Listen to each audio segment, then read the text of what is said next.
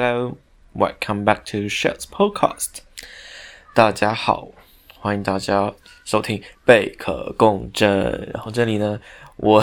今天录音的时间是十一月十二号的下午两点半。然后今天是周五，上一次上一期也是在周五，就是二零二四年第一期。然后今天还是周五的，因为就是没有上班，最近不是很忙。因为，呃，在这个中国新年之前，哈，在这一个月的时间，大家都比较闲，然后我有很多假，所以不如就在周五休一下，这样，嗯，做四休三，还挺，嗯，还挺舒服的。然后我刚刚呢，把 Beef Netflix 的这个 TV show 看完了，啊，我觉得蛮好看的。但是我只打了七分，就是在 M D B，然后就是对，就是十分总分，我只给了七分，因为我觉得，嗯，最后一集很怪，就是我我我感觉他是想做一个总结升华，然后有一些更深入的探讨，但是其实我觉得停在第九集就蛮好的，就是最后他们呃堕入山崖，其实后面有很多你可以去想象的空间。对不对？就是你没有必要一定要他们俩去经历了一种类似于灵性的修行一样的这种过程，然后 呀，然后我觉得让我觉得有点这个收尾怪怪的，嗯，诶，这个剧我前两天是在群组里面，然后有一个朋友推荐，我觉得，嗯。还挺想看的，而且好像之前我有看过它的预告片，然后觉得，哎，好像不错，可以看一看。结果看完之后觉得，哦，确实蛮好看的，但是就没有没有没有好看到就是那种程度。So，嗯，简单来说就是路怒症的两个人，然后他们经历了一系列的事情。其实我觉得，一般人的生活当中不会遇到这种一连串的事件，倒更有可能会发生一些呃随机性的这种相互之间的这种攻击，就是基于呃有点像激情犯罪一样，比如别人骂了你一句或者怎么样，然后就会就会这样子。然后因为我记得去年还是前年。二零二一年吗？还是二零二二年？就有一次我坐地铁，然后我呃出站的时候，就跟一个呃白女，跟一个白人女性就是吵起来了。啊，就是简单来说，就是他嘟卡，然后要出去，然后那个闸机反应是慢一些的，然后他就没有嘟出去，然后他又退回来。但是我已经往前走了，因为大家就是因为出地铁都是。一个接一个就鱼贯而出嘛，然后那个闸机是蛮长的，所以他走到那边，我上来之后我就以为他要过，然后他就退回来，我我我就已经嘟上了，然后他就很神奇，其实，呃，就是没有什么呀，因为你刷然后你走了，我刷了我走了，他是算两下的嘛，就是 OK 的，就那个闸机是不是那种就是呃物理的那种，就是轮转的，就是三根柱子轮转那种，它是嗯。开合的，对，它不是那种你要用你的身体去，呃，让它滚的，是那种它自己开自己开的自动门，所以你嘟两下，它就是两次的时间，所以就不影响我们出去。然后他就觉得我冒犯他了，就骂我，然后我就直接骂回去。就是我觉得我我我我现在依然能想起那件事情，然后然后他就是被哎哦，就是我我觉得他像那种。很 bitch 的人，然后没有被，就是他这样对别人，然后没有人就是回他，可能语言上或者是其他 whatever，就是没有没有人回他，但是被我呛，他就觉得有点惊讶，然后就又回呛我，然后我就回呛他，呃呀，所以我在我的生命历程里面，我好像没有，就是特别说我不去反击的。然后，但是你要说像这个路怒症的这个，就这个剧《Beef》里面这两个人这么做，我觉得我应该也做不到。呃，就是太夸张了。就我觉得可能是言语上的是 OK，但是你要升级到比如说去破坏别人的家，然后去呃跟追别人，然后呃有有点 social engineering 的那种去 fuck up 别人的生活，我觉得那我肯定不会有那么闲的工。然后我也觉得没有必要，就也也不符合比例原则，对不对？所以肯定是比较合理的去呃 fight back，但不会说要去复仇成什么样子吧？嗯嗯，然后看完了，看完了，我觉得待会我应该会出去走一走，因为今天没有出门，然后没有任何的活动，所以还是会出去走走了。这两天我觉得也发生了很多事情，因为我我我其实已经很久不是怎么看新闻和社会事件的，因为如果熟悉我的朋友应该知道，我以前有比较去就是就是比较追踪这些各种各样的事情，然后也会看很多很多的资讯，就是每天有很多东西会就是。接收到，然后去消化、去处理。但我最近应该是没有这样做。其实也不是因为工作吧，就是觉得很累。我觉得我我我觉得我还是秉持着，就是可以慢一点、少一点的生活。我之前之所以一直看很多东西，然后了解很多东西，并不是呃，就跟我刚才觉得这个原则相反的东西。但是因为那个时候本来就没有特别多的事情要做，然后我本身，呃，在我这里，我觉得我做那些事情已经是少和慢的了。就比如说，很多人他会在意新闻的时效性，嗯，你就我发现会跟这些朋友聊天的时候，就是说，哎，最近发生了什么事情？就呃，我觉得应该是，比如说说说一下一个事情，然后大家就是聊，就你的感受、你的想法。但是我发现很多人。不是很多人嘛，就相当一部分人，他的第一反应是去表现他对于这个事情已经知道的这第一个陈述，就比如说啊，我已经知道了，啊，我知道啊，然后对啊，就是什么昨天发生呢，就是他会呃去展示自己对一个信息的掌握程度，呃，也不光是呃新闻，就包括一些知识，一些。就是不是说对于 fact，而是 common，就是不是事实，而是意见的这种内容，他也想去掌握。就比如说，呃，呃，什么什么说说了什么哦，那我我也知道他是早就说这个事情啊，或者怎么样，嗯，以及其他的一些各种各样的资讯。嗯，我觉得会比较累，就是跟他们去聊的时候，就是就我每次收到这样的反馈的时候，我就哦，OK，我知道了。他是这样的人，所以你就会，呃，在我的感觉里面，我就觉得他会很玻璃心，因为就就是他会想显得自己不是呃落伍的，他想显得自己是就是对这个资讯有 sense 的，对于这个知识，对于学识这个这个这个是非常在意的一件事情，所以嗯呀，就是比较难。结果你会发现，就是在和在以前，我以前就是比较偏。这这种学术性的讨论的时候，也会发现很多这样的人嘛，就他会把，呃，对于这种文献资讯的把握看得非常重要，但你要真的去问他，那这个是就是你看的这个文献到底说了什么，他可能又不知道，但他必须要展现我知道有这个文献的存在，我知道有这样的一个讨论发生过，呃，我知道这个是被大家经常去拿来说的事情，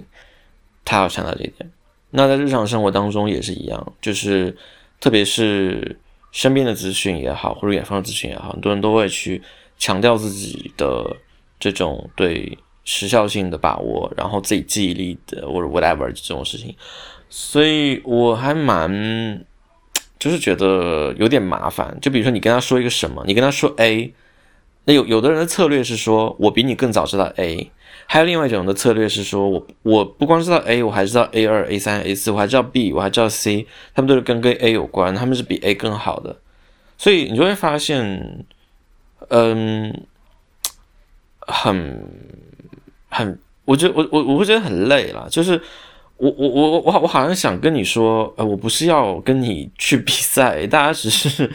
就是比如说我我我我很珍视，我很想知道别人的想法，我很想知道大家的这个就是怎么样，但是哦，我好像是戳到了你什么一样，你要你要就是好好像不应该是由我来提起，而是应该由你来提起这样子的感觉。所以我就觉得很怪，就大家对于时间这个这个东西把握非常的非常的重要，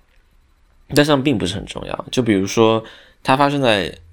当下，就比如今天发生了，然后你知道了，和你过了一个星期、过了一年知道了，又有什么区别呢？嗯，好像没有什么区别吧，就是就是没什么区别。所以不光是。对于内容、对于知识、对于呃事实和意见的这种 awareness，就是了解到的这个以外，还有就是信息的传递、相互传递这件事情，我也觉得很多人在这种呃资讯非常强调要及时的获取、掌握和传播的这个时代，很多人对于人和人之间的这种信息也非常有执念，就是你要快速的去。掌握到，就像大家都会，我相信，我相信大大部分人应该都不会写邮件了，对吧？你更不用说去写信了，就是大家都在用即时通讯的聊天软体去聊，甚至是啊，也没有甚至了啊，就就是它比打电话还要快，因为打电话你还要去，我我我觉得大部分人都会觉得，呃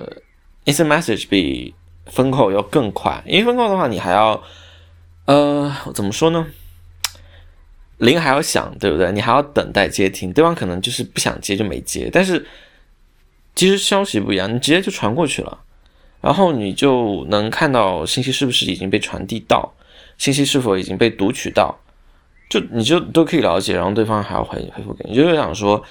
比如说你跟一个朋友，你们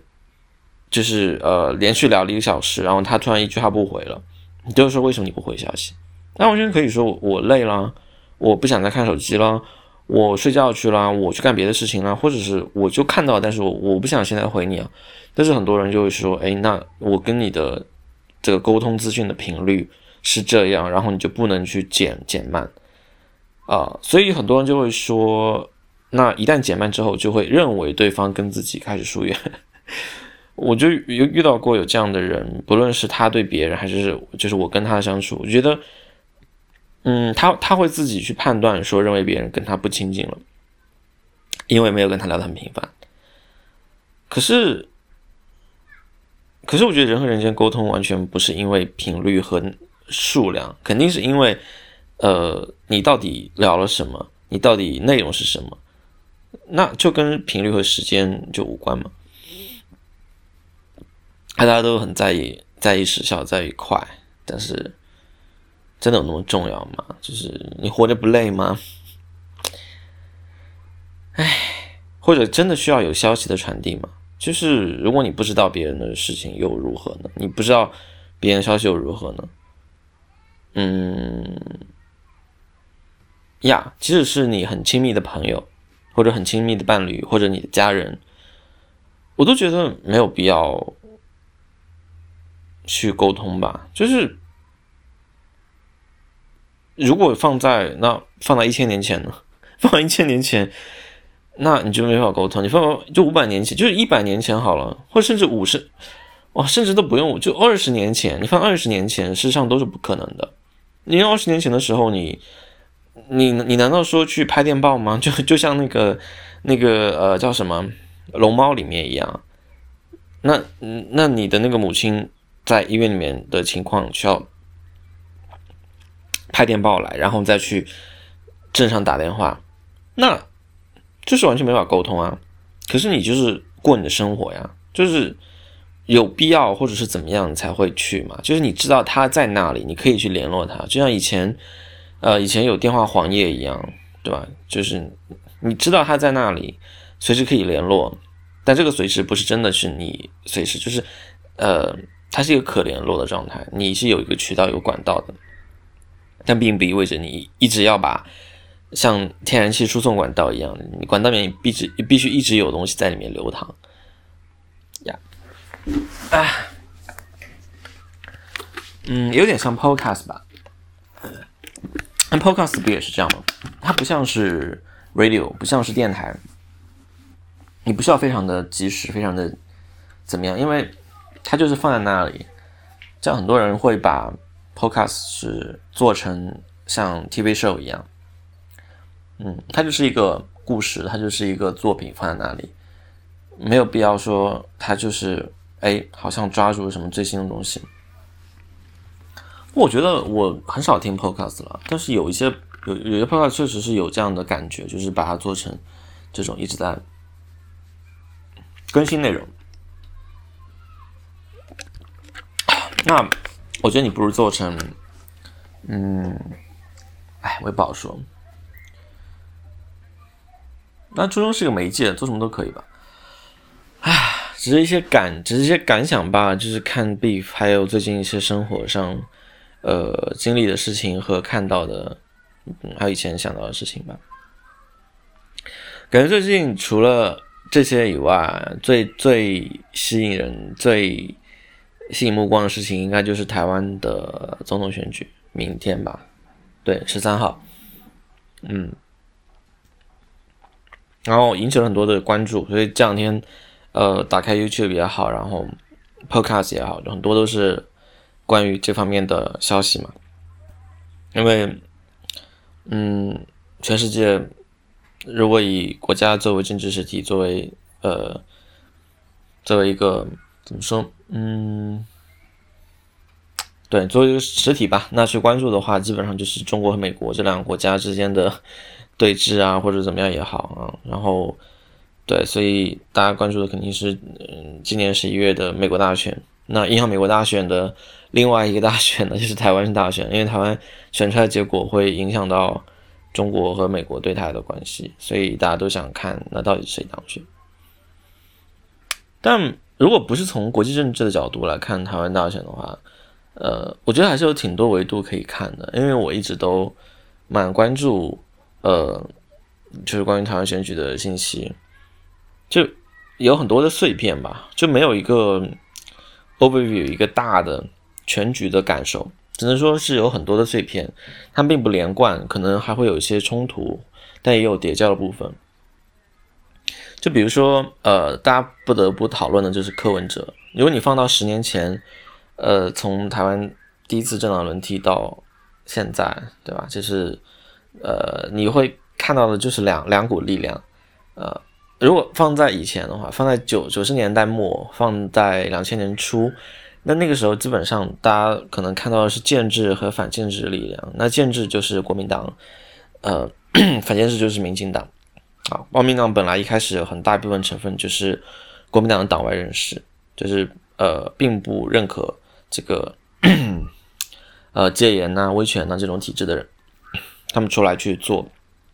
做这个事情。呃，包括还有就是，你既然都已经在太平金马了，那确实就是要以太平金马为。你要做优先考量，或者是你本来就应该全部考量的这个实际的治理的范围和全部的内容，那就没有必要按照对吧？之前整个的政政治架构来做，包括这万年国代也好，或者什么也好。那后面台湾在最近几年兴起的，就是第三势力的话，那之前时代力量嘛，二零一四年太阳花之后，那时代力量很快就 土崩瓦解了。啊，但是民众党的柯文哲影响力又很大，最主要原因那当然是他台北市的这个呃胜利啊。他一开始其实怎么说呢？嗯，我觉得，我觉，我觉得他，我觉得柯文哲和沙利量最大的起点就不同了，就是沙利量起点和民进党关系太深了，其实他跟民进党的千丝万缕的联系，让他没有办法脱离。就是呃，民进党的这个这个架构和他的这种，他就变成一个附随组织，所以他很难摆脱这个标签。那近几年其实他是摆脱了，摆脱是没错，但是元气大伤了嘛，因为嗯，就是核心理念的人总是聚不到一块，那最后剩下来的其实就是很小的一部分。你如何让大家再愿意去呃，把这种有有政治实力的这种势力之外的注意力转移到他的身上，就变得很难。但民主党柯文哲他在建民党呃民主党之前，他在做台北市长选举的时候就已经和民民进党决裂了，就是呃，当然他一开始也也存在那个问题嘛，就是他很很早了，就是他早期是浅绿，然后呃，包括也有深绿的这种成分，然后也会跟他们有一些互动啊合作啊，但是相对是比较早早就进行了分手，所以我觉得他在嗯政治基因上确实是。是如他自己所陈述的，就是摆脱蓝绿，但并不意味着他的政治见解是摆脱蓝绿的。就我觉得他身上看到的点是，他比国民党还要国民党，就他比国民党还要更有国民党的那种老一辈的思想在，但是呢，他又不想承认自己是国民党，啊，所以我觉得他呈现了一种很矛盾的状态。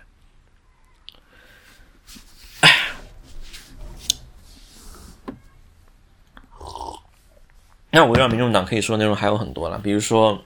呃，黄国昌。那黄国昌之前是这个时代力量，他从时代力量脱党出来，然后自己去做了呃一些工作，然后累积了声量，然后加入民众党。其实我对黄国昌的感受呢是不好的。我觉得很多人对黄国昌，或者就不论是在台湾也好，或者在在华人华人呃华语圈也好，很多人会对黄国昌有比较好的感受，但我觉得我一开始就有一点不是很能，呃，很能认同他吧。就是比如说，他其实比较早去暴露在公众视野上，应该还是二零一四年、二零一三年那个时候，呃，这个阿克法福茂，所以当时我我其实最喜欢看的台湾的电视节目。都是呃公共电视的，比如公共电视的晚间新闻和或者早安新闻，我觉得都是比较质量比较好的，就是它并不会特别去偏向某一种呃喜好，就有点像 RTK 嘛，它本身就是公共电视台，像美国的 PBS 啊，日本的 HK 啊，英国的 BBS，那呃 B B B B C 啊，sorry 是 BBS。那这些确实，他们作为公共电视台，就是有它天然的一个中立属性，不可避免的会有一些呃立场的影响，但是绝对要比对吧？要 比这个中视啊，比这个呃三三立啊这些要好很多嘛。所以它有它的这个呃公益的这种驱动力在。呃，除了这种就是定期的新闻的以外，其实最好的节目就是有话好说。那有话好说，以前的主持人是信聪嘛？呃，信聪的话，他现在去做我们的岛那个栏目了，所以，但他们也，但他也是在定期去邀请嘉宾做一些比较深度的访谈。他这个节目做的很早嘞，就是从，嗯，他当年是在公司内部不做这个主持人的，他做幕后的制片，但是被啊，等于说是赶鸭子上架，然后来做节目了。不过他天生就是因为他幕后工作做的很多，所以准备工作做的很多，对事实的了解也很多。然后他有一把公平的秤，就是对嘉宾的选择，包括去提问，都会嗯从不同的视角啊一正一反，然后去想更多的去呈呈现这个内容。所以当时在太阳花这个事件的时候，他邀请的嘉宾里面就有黄国昌。然后黄国昌，我觉得他真的很爱演的。就是他在节目上就是那种义愤填膺，就是那种气到不行，就是那种，呃，就是下面哦，他不是那种呃，不是那种痛苦的流泪，而是那种愤慨，是那种我气的说不出话，是那种眼睛都没有办法去直视镜头，就是那种，我觉得太过了。嗯，你说他性情中人也 OK，但是你你强调的是你的法律人的身份，然后去做这些。嗯，对于这种宪政体制也好，或者是对于呃，就是呃，怎么说政府行政上的问题，你去做这种拮抗，但问题是你又没有办法用理性的态度去处理，嗯，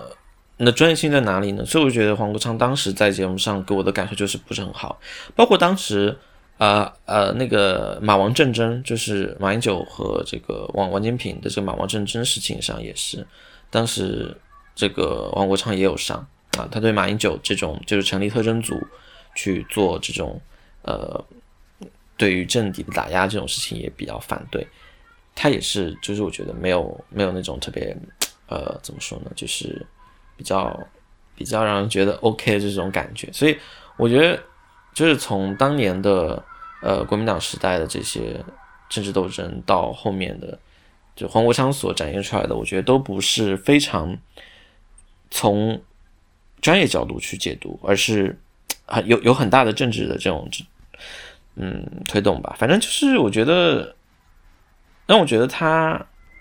很想有所建树，但是又把他的野心去躲躲在他的专业度后面。所以后面他离开时代力量以后，最近呃一两年的时间，他做直播，我觉得呃他讲的这些弊案确实是有很大的问题，然后有很多是以去台湾的这个检调系统也没有办法去真的去办理这些事情，或者是怎么做。嗯，不过我也我也觉得，他并没有提出系统性的解放，他并没有给出，呃，可以怎么样，他还是就是利用呃，一就是在媒呃网络媒体上行使他的言论权利，去呃试图去影响些什么，嗯，包括他加入民主党这个事情，他最近也在他的节目里面也好，或者在访里面也好，就是说到他也有一些考虑，也有一些觉得比较不好的地方，就特别是他。已经决定要加入，然后就发生了 蓝白河的事件，那他也最终还是决定对，就是继续加入这个民众党。所以我觉得他加入民众党这个事情，我觉得打击会很大。他并不会加强台湾第三势力的发展，反而是有削弱。就像他一直就是在时代力量里面做，但他又离开时代力量，那时代力量本身就是一个蓝营之外的选择。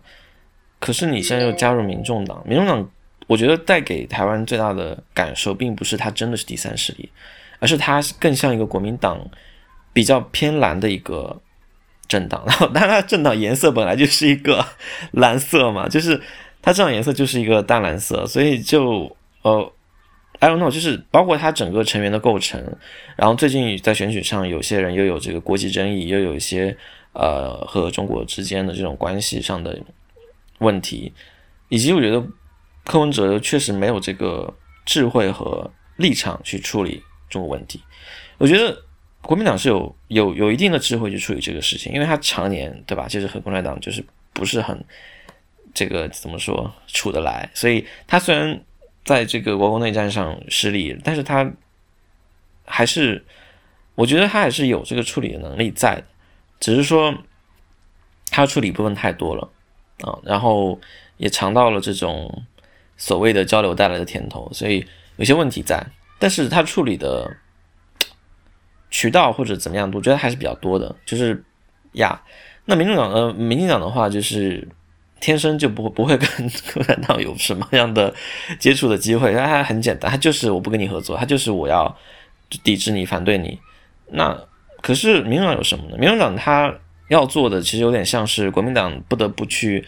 反思和摒弃的部分，就等于说国民党他要去把这部分丢掉，然后你民主党把它拾过来，我来用好了。哦，我我我的感觉，民主党就是这样的一个角色。嗯，特别是当时，呃，柯文哲宣布成立民主党的时候，基本上是没有人看好的。这两年大家的态度发生了不少转变，那是我也不知道是为什么发生转变，呃。可是我觉得还是怪怪的，就是它更更像一个联盟形式，嗯，并不像是就是蓝绿这两个政党的这种状态啊。因为蓝绿两政党，国民党和民进党基本上就是列宁式政党，就是跟呃中共一样，或者跟呃大部分的国家里面政党一样，就是非常严格式管理的政党。但民主党更像是美国的那种民主共和党，就不是非常严格去做呃规管的这种政党。的组织性不是很强，所以我并不看好他，就是觉得他太散了，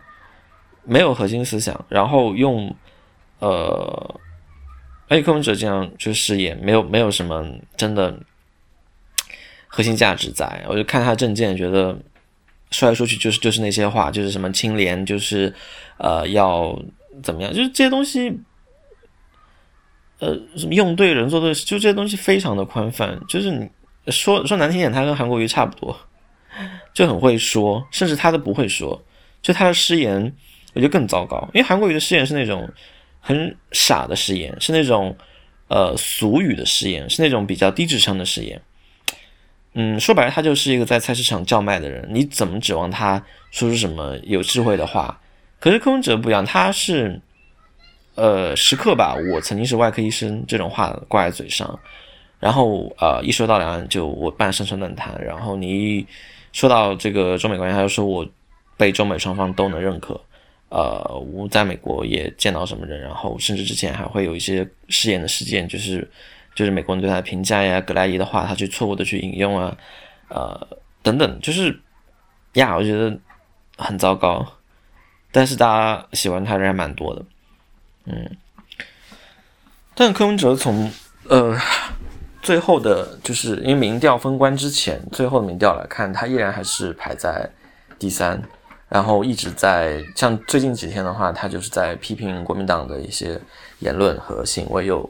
弃保的这种意味在，就希望大家去把柯文不要投柯文哲，去投国民党，因为如果不投柯文哲的话，那国民党虽然并不一定能拿到很多票，因为有很多的政治专家都会分析，呃，柯文哲的票源并不会喜欢投国民党。呃，甚至也不会怎么喜欢投民进党，因为大部分人就是讨厌蓝绿，所以可能柯文哲的铁粉是不投票的。那如果一定会，就是作为相对偏中间的选民，他如果要投票的话，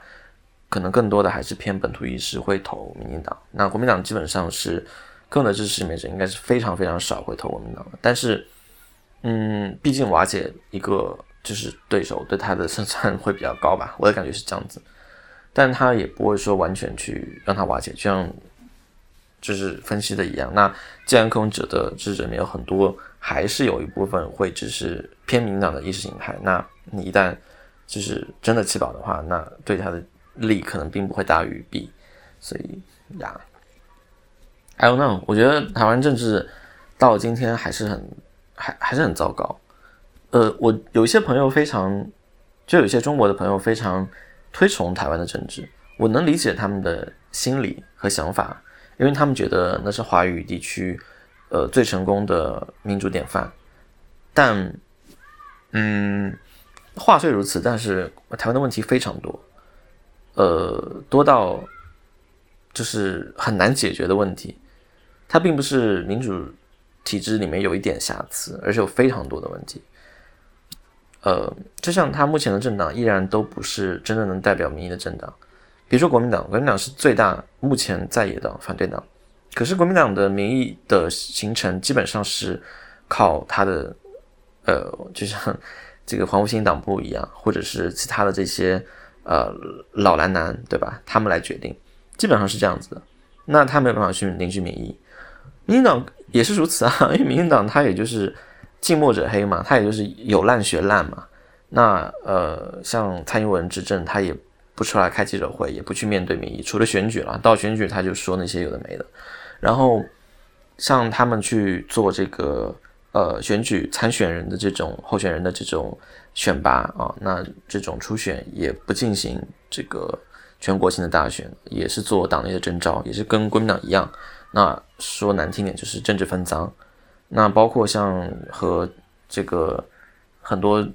这个黑金的问题，基本上台湾还是没有办法解决，呃，政治庄脚的问题。然后像这种大巴车啊，然后贿选呐，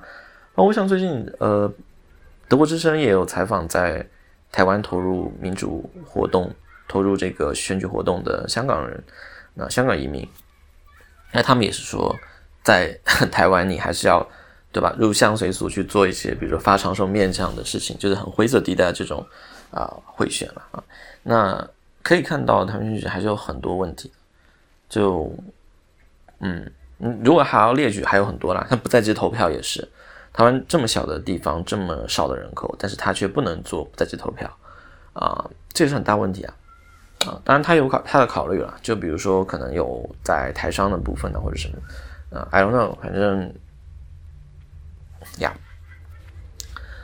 嗯，所以其实二零二三年那个人选之人 Wave Maker 在 Netflix 上很火的原因，倒并不完全是因为说大家对于嗯台湾政治的这种，对于台湾民主的这种怎么说，呃赞赞赏，反而是就如果在台湾本土而言呢，台湾本土对这个这个剧关注的最大点还是觉得说啊，目前的政治被操弄的地方，需要妥协的地方，不合理的地方太多。那这个剧其实拍的比较阳春，啊，整个剧的风格基调并不是那么的，嗯，体现出什么问题来啊？所以人物非常少啊，基本上就是脸谱化非常严重啊。这个立法院长就是坏人，然后这个呃，这个叫什么党我忘了啊，就是这个就是好人啊，他们是不错的，呃，然后虽然这个。叫什么来着啊？这个演演员他不也是跟，呃，叫什么来着？跟那个那个红海的这个董事长郭台铭一起搭配参选嘛？赖赖赖什么？他忘了，呃，他忘了全名叫什么？他上上过很多节目，我之前也觉得很糟糕，就是他在说跟人际关系处理上，那最近新闻也报道嘛，就是他其实没有这个职业资格的。但他在他的网站上去宣传，可以做一对一的这种呃心理咨商服务，所以呀，就是呃很糟糕吧？我觉得就是这种有钱人之间啊，社会顶层人、资本家之间的这种混乱的关系，然后出来选举，更多的是想去呃制造话题，而不是真的考虑什么。就比如说，台湾目前的选举在副总统的人选上，还是当做助选的一种怎么说？助选的一种机器啊，或者说助选的一个更亮眼的地方，或者帮我加分的地方。可是问题是，按照宪宪法或者按照整个制度设计上来说，呃，如果总统死去或者是怎么样，那副总统就是要。立刻去接替，能够去帮他去处理，他作为国家元首代代理国家元首去做这种事情。就像大家应该也看过《代呃 Designated 呃 Survivor 》那个剧，当然他是这个叫什么最不重要的那个这个大臣啊，但他就接任了这个这个国家元首的位置。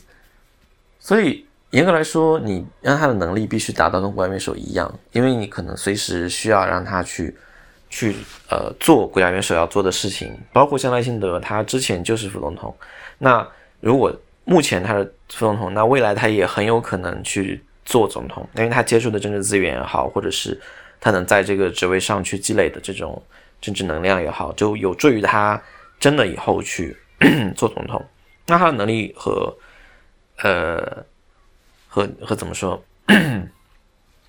他能应该是达到总统级别的。可是像呃赖萧佩啊赖清德的副手肖美琴，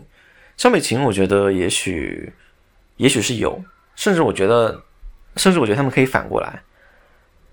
呃，肖美琴她缺少在行政部会的历练，因为她早年间是立委，然后又去做驻美代表，所以她其实在行政上面的历练比较少。那做总统的话，必不可少的还是要涉及到行政的部分。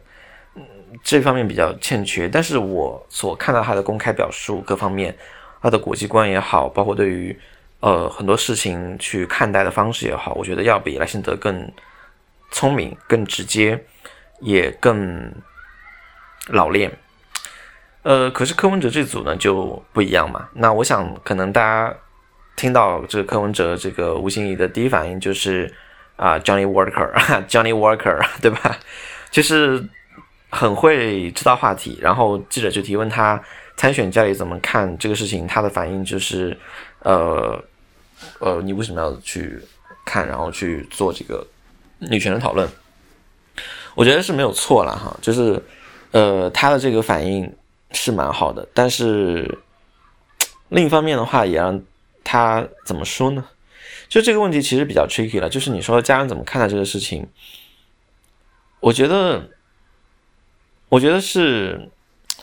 我觉得他是模糊的这个焦点哈，就是我跟他所表述的内容是完全想法一致的，就是我做选举这个事情，我参选的事情是我作为我这个人的意愿和我的家人无关。但是记者去问这个问题的时候，他也是有这种呃公共利益作为背景的提问，因为你虽然是一个呃有完全民事行为能力的个人，你可以做任何你想做的事情，但是。比如说，我们假设你现在选选总统，你当上了，可是你的家人不支持你，你不是一个活在一个人的生社会里面的人，你还是要跟你的家人去共同生活、去沟通的。那如果你的家人没有办法给你做这个支持，或者说跟你会产生很多的问题，那你个人的家庭的问题会不会带到国政上来？会不会影响到国政？所以很多选举，包括你像看美国总统选举，就更是如此了啊！一定要带着家人、带着这个小孩儿到这个国会去打的。Donald Trump 也好，这个这个 Joe Biden 也好，他们都是这样去展现的。美国特别喜欢这种，对吧？基督教的这种背景，加上这个呃，对于这种呃家人的这种呃这种一家和谐的这种迷恋，所以政治上特别喜欢强调一家和和融融的这种感觉。在台湾选举其实。倒不多，男女倒不多，但是依然大家还是会关心家家庭的问题，所以我觉得我不知道，呃，我我我我没有去细究这个事情，但是我觉得我进行的回答是有点，嗯，更像是一种炒作了，就是他他会把这种呃年轻人关注的东西拿出来说，但我觉得他有更好的地方可以去表述啊，他完全可以去做更多的记者说明或者怎么样，但他就是在。这个当下去回呛，没有去直面问题，我觉得像我刚刚所提到的，就是确实大家会去担心的部分，并不完全出自于你没有你你是一个没有行为能力和自我决定能力的呃女人，然后你所以要被问这个问题，I don't know，所以我觉得呀，嗯，很怪吧。至于呃国民党的话，我觉得基本上，我觉得基本上国民党是没有希望了，因为赵少康，而赵少康应该是没有没有年轻人会选赵少康的吧，因为 TVBS 的这种立场实在是太明显了，他常年 TVBS 常年请的嘉宾就是那个叫什么来着郭正亮对吧？那郭正亮，呃，基本上基本上 TBS 只请过。就是他所请的，呃，叫什么？民进党的这种节目嘉宾，就是以郭正亮为主啊。以前特别喜欢请吕秀莲，基本上就是他挂着呃民进党的旗号，但是他已经不是民进党的民进党的主流，并且是跟现在主流是成反对状态的，或者是边缘的啊，这样的人来去节目上去做陈述，然后。呃，因为你毕竟你要有两两个这个这个这个政治势力的人在，所以你会觉得他节目基本上就是一个国民党的节目了啊，所以常年 TVBS 的节目就就就是这么办，那办到现在也因为他要选举，所以辞中广，然后不做 TBS，所以不不做战情室这个节目，我觉得倒还蛮好的啊，就是希望以后再也不要做了啊，就是挺挺挺挺无语的。嗯，唉，所以台湾台湾大选这个事情，你说选来选去还是烂苹果之争。那阿辛德，我觉得，我觉得实在是让人没有办法去。哎，我我我真的，我觉得我我每次看到他那个样子，我觉得民进党要完了，就没有没有没有那个。没有那个怎么说领导能力的感觉。至于国民党，那就更是如此啊。侯友谊，呃，警察出身啊，那警察国家。呃，柯文哲的话就呀，嗯，这台湾选举就是烂苹果之争吧，就是你看不到一个有有能力的人去做。像蔡英文，其实蔡英文能力是蛮强的，所以我觉得蔡英文胜出，并不是。呃，其他原因，我觉得，我觉得很大部分原因是，大部分人还是认可蔡英文的能力的，就包括他早年的国际经验也好，或者是他呃常年担任民进党的主席，然后等等等等，就是大家会觉得你是有这个能力的。可是另外的，可是现在的候选人就觉得是没有能力的，包括当年跟呃蔡英文去竞选的这个朱立伦也好，或者是怎么样也好，我觉得应该是没有人会看好的吧。就是朱立伦的这个能力和他的形象，呃，我觉得应该不会有人愿意选他吧。啊，就国民党的话，我觉得也是完了呀。就是，呃，连战可能最后还是像点样子的一个人啊，虽然整个人那个德行就是也很难让人去啊，对吧？马英九可能稍微还凑合再往后就没有什么有政治影响力的政治明星了啊，不光是个人的魅力和影响力，那当然最主要的还是你得有你的实力和能力，那就越来越少了。嗯，唉，我感觉现在大部分国家都是这样。最近，呃，法国总统不也是吗？嗯，大家可能更关注是他的这个非异性恋的身份啊，他的这个情感状态，但是并没有人真的去考虑，比如说他如何被任命的啊。那法国的宪政体制对于这种民意的表达，对于这个官员的选举，那是否合理等等这个问题呀，也都是，也都是一个，也都是一个挺大的问题吧。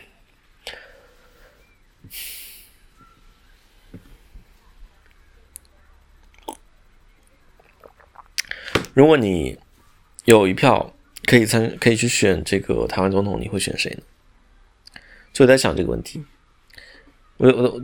就作为我没有选举权的人来说，我觉得如果我是台湾公民，我可以去投票选的话，我可以选谁？我觉得我真的投不下来。就是当然三票，你有三票嘛，对吧？就是呃，我我觉得我觉得政党票的话，应该。我觉得应该比较好投了，政党票我可能还是会投给民进党，但是总统票我觉得民进党真的不太行。至于民众党的话，我觉得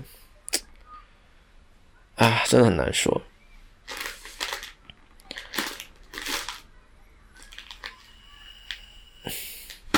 其实，如果如果如果你有兴趣了解更多的台湾的政治，问题，或者说，嗯，更理性的去看待的话，我觉得可能有一些，呃，有一些素材可能更好。比如说像报道者，报道者这个媒体可能更好一些。就如果是平面媒体的话，嗯，它也不算平面媒体了啊。嗯，就报道者，我觉得算是比较好的一个网络媒体。然后电视媒体的话，公共电视。嗯，还有一些，比如说像公开课程，呃，那个，呃，前大法官汤德宗，我觉得他的内容也挺好的。他在那个台湾大学，呃，开放课程那个 OCW 上面是有是有他的那个叫什么宪法课的哦，就中华民国宪法的课程，然后从呃。整个宪政体制的角度去看，呃，我觉得还蛮好的。然后他应该，我记得好像这两年他自己有开一个 YouTube，他 YouTube 上会放一些另外的课程，因为他应该除了台大的那个课程以外是没有别的公开课程了吧？但是他自己有有放，比如说他在东吴大学，呃做的，我记得是言论自由的专题啊，我觉得他言论自由专题讲的特别好。呃，对，好像是言论自由嘛，应该是言论自由吧，因为因为言论自由涉及到的部分很多嘛，就包括到底什么是言论自由，然后言论自由和其他的权利之间的权衡，跟名誉权，跟呃机会，就像这个就关乎到呃，比如说像机会游行上面的这种，然后什么算算作言论和行为，然后呃，以及就是从比较法的角度去看。呃，因为台湾的法律很多是源于德国，然后包括这两年台湾的的修法方向也跟德国比较靠近，但你或多或少还是会受到美国的影响。那包括英国、还有加拿大和新西兰的法律、澳大利亚的法律，我觉得他他讲这个东西还蛮蛮好的，而且不是那种很死板的，就是说法条，而是呃结合案例去说。我其实挺好奇汤德宗为什么没有火哎。我觉得他完全应该比罗翔还要火，因为罗翔是中国去说刑法的这个人嘛。可是其实我觉得汤德宗他说宪法，这个完全不输给这个刑法，因为因为中国是不能说宪法的嘛啊，而且没有任何说宪法的意义，因为中国的宪法就完完全是没有任何的实际效用啊。你打官司也好啊，或者是怎么也好，你没有讨论，你没有去引用的。这个价值和可能，你也没有办法真的去呃修改或者是解释它啊，基本上它就是一个政治工具，然后宣传工具或者是怎么样。可是，在台湾的话，因为有宪法法院啊，啊，因为呃这个国民政府啊，这个民国政府早期就有这个大法官的机制啊，在这个司法部啊司法院啊司法司法院下有这个宪法法庭可以做。他早年的话是做法条的违宪审查啊，呃，比如说呃民法啊，或者说像这个呃这个诉讼法啊，里面有一些规定，他抵触了宪法，那他就要去呃有人去申请去做这个事，这个这个大法官的这个违宪审查啊，如果是合宪的，那就是合宪；如果是违宪的，那就要去这个废宣布废止啊，或者是部分合宪啊，然后要去做这种修改或者怎么样。但近年它其实也增加了。呃，简单来说就是你可以不是说因为有一条法律抵触，而是呃，比如说高院做了一个判决，它是呃，你认为是合是违宪的，那你也可以去申请去做这个呃审查，就是违反了宪法的那那一条啊，比如说像这个呃宪法第八条的规定啊，宪法二十二条去涵盖的其他的这个呃这个重要权利以外的这种基本权利的这些保障，那他也可以去做这样的处理。比较有名的，就像，呃，大家知道的通婚案件。其实我当时知道汤宗法官，呃，最初到就是因为这个台湾的这个呃通婚的这个这个实案上啊，因为当时是台北市政府，呃，然后和这个这个司法院，对吧？其实他没有办法去，就是根据台湾的这个民法去结婚啊，因为他规定的是相同二。这个这个相同性别二人是否可以享有这个结婚的权利？那呃，这个当台湾的法律确实是没有规定他必须要是异性的二人啊，所以就当时有这个关于关于这个呃实施细则上的这个性别上的争议啊，包括等等等等，然后最后他们这个就是大法官做出的事件解释就是，那主管机关这个立法院或者怎么样，他必须要有一个呃新的法律就是。呃，涵盖对于同性别人结成这种法律呃永久关系的保障。那如果没有这个制定新的法案的话，那么到到期它是自动的去做这种呃这种扩张性的保护，就是可以去做这样 whatever，反正就是你要在规定时间内去达成对相同性别人去结成这个永久性别排他关系的这样的保障。如果没有做到的话，那你就要去呃。呃，在现有的法律基础上就已经涵盖到它，whatever，反正就就等于说知道支持到嘛，所以后来台湾就通过这个同分专法了嘛，嗯，所以，哎呀，所以其实这个事情出来以后，大家也挺疑惑的，就是，哎，为什么这个大法官解释有这么大的效力，对吧？啊，所以，所以那个时候有很多人去看当时的这个言辞辩论啊，然后当时汤德宗还是大法官之一，啊，后来很快也就退休了嘛。他早他的这个经历，我后来看了啊，还是还是蛮蛮厉害的。就是他其实，在做大法官之前，也参加了很多的，就已经参加很多的这个这个呃这个关于宪法的这种怎么说呢？嗯，咨询工作吧，啊，就提供了很多的资料，包括呃立法立法方面的很多的这种政策研究啊，做了很多，所以我觉得他蛮厉害的。哦，他讲课条理也还也蛮好的，包括我看他 YouTube 频道近两年也有一些对于热点事件的讨论啊，特别是比如说像最近的选举，那呃柯文哲就提出来说他要做这个内阁制的改变啊，就台湾现在是双首长制嘛啊，总统和这个内阁首长啊，就是立法立法院院长，那他希望以后就是呃不要有这个东西啊，只要内阁制啊，那 那其实。听起来很好啊，因为现在你是分权的嘛，而且总统他就是呃一权独大啊，而且不用负这个责任。那未来他是想说，那就是既然你是国家的元首，那你就应该跟像比如说英国一样。那其实这里面你可能一般民众听起来觉得不错啊，科文者也觉得是一个很好的解方，但是呃，你可能就是忽略了很多很多的问题啊。这是一个国家，并不是说你一句话就解决的问题。那它既然有这个体制，它是从宪法。到每条法律，到整个呃机关的设立，都是零零密密的，都有很多的这个规则。那你打打破一个，可能就会带来一现人危机。啊，所以这当中，他就在一个呃，就等于我我觉得我这应该是课程里面的，比如说单独辟一个专题讨论里面，就是有提到啊，柯文哲的这个做法有什么样的问题啊，会引发什么样的宪政危机，会如何的不可行啊？就是为什么做不到，以及如果要去做，为什么不合理啊？以及如果他想达成他的政治目的，也就是说去改善现有的这个权利啊不合理的这种分配制度，这个权责啊，你你的这个负责任的这种就是就不用负责任的问题啊，包括等等这些问题，他有可以有什么解方可以去考虑啊？所以我觉得还蛮好的，就是不像。嗯，其他的这种，呃，我觉得不是很有讨论意义的这种节目也好，或者是什么也好，就是讲的内容吧。嗯，我还蛮好奇为什么汤宗没有火的。我就我我我觉得他同婚案当时表现的就有有有很多可圈可点之处了啊。就如果你去翻那个颜色辩论的话啊，因为当时大法官里面有些人是不太想就是做这种呃，就是就是同性婚姻纳入到这个。